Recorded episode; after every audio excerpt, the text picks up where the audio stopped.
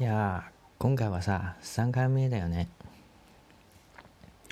でさ今日はチャレンジ中のハッシュタグね。俺が選んだのは私の理想と現実ね。でこれはどうから語ろうかな。でみんなはさ一応これだこの大学がさ見てて何を思うのかな。で最近ね俺読んだ記事があるんだよ。で一応東洋経済の記事だよね。でキャリア教育のコラムからねそしてリーダーシップ教養資格スキルのあコラムからねまた深掘りしててね。で一つの記事ね。でひろゆきとあのアメリカ人ねアレックス・バナヤンっていうね。で対談ねいわゆるレコードした記事ね。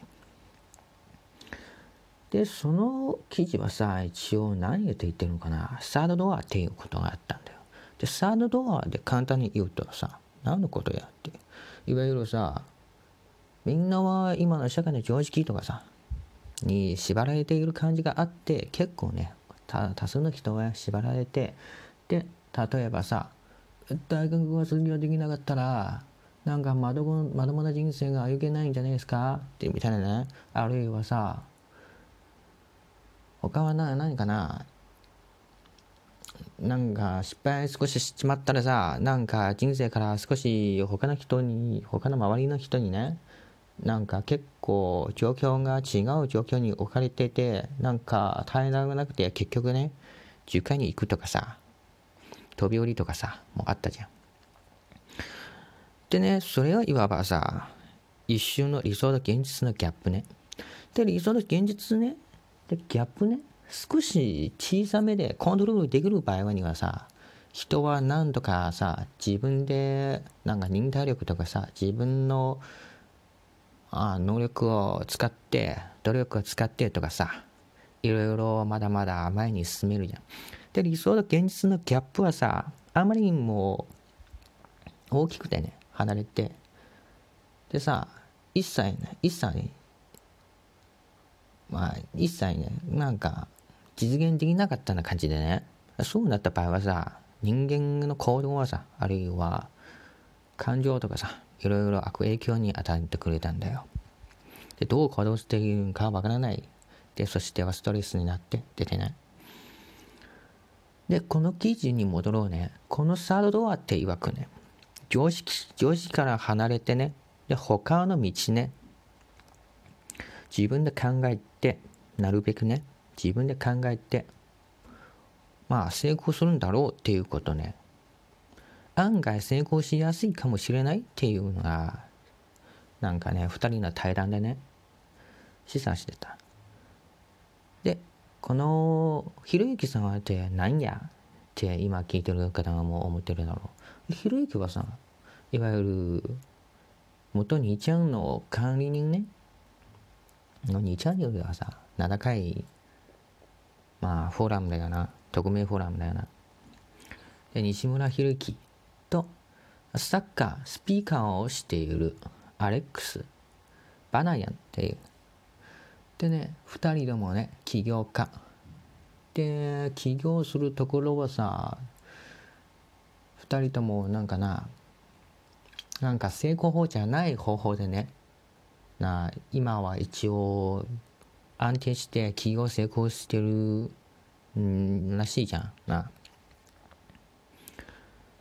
でつまりはさこの考えねこのマインドセットねどうやってこのサードドアのマインドセットね深くね頭にね叩き込んででいざね現実と理想ねもしねあまりにも離れてしまって実現不可能になったじゃん。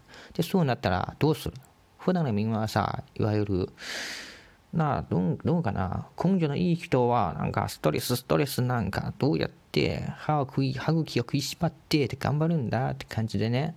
で実はまあもともとは離れすぎて実現不可能になった感じもあるんだよ。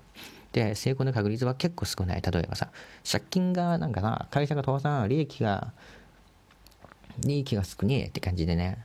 だって、資金調達どうするんだ？資金調達できねえからさ、どうやって調達するんだって感じでね。で、調達する前には廃業する方が一つの選択もあるしさ、他の選択を取るのは、あの、会社を売った方がとかさ、とかもあるんだろで、例えばさ、登壇したらさ、一応なんか信用を失うとかさ、もうあったじゃん。でも、一見見たらさ、なんか少し理想と現実を離れちまったなーって感じなんだよな。